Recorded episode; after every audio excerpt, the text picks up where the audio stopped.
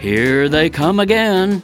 The wrecking crew of Alito, Barrett, Gorsuch, Kavanaugh, Roberts and, Thomas, the six plutocratic judicial supremacists determined to force their political bias on all of us. The latest ploy of this right wing cabal is to gut the ability of public agencies to issue regulations protecting people from healthcare ripoffs, consumer price gougers, labor abusers, toxic polluters, and other corporate profiteers.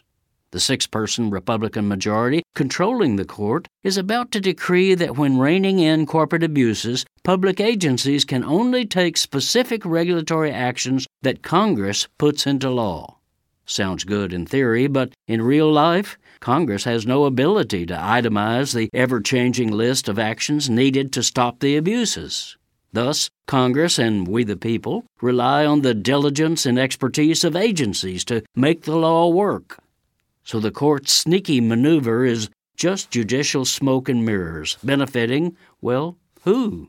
Overregulated small businesses, wail the court's six laissez faire ideologues.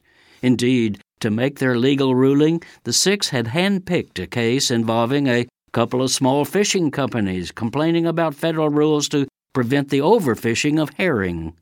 But wait, look who's steering those little fishermen's legal boat.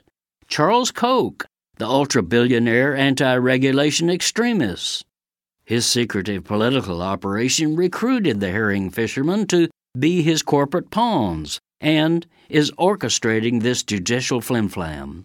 This is Jim Hightower saying a recent headline meekly reports that conservative interests take aim at regulations. No, Koch forces are not conservative, they're corporate supremacists, and they're not aiming at regulations, but at you and me.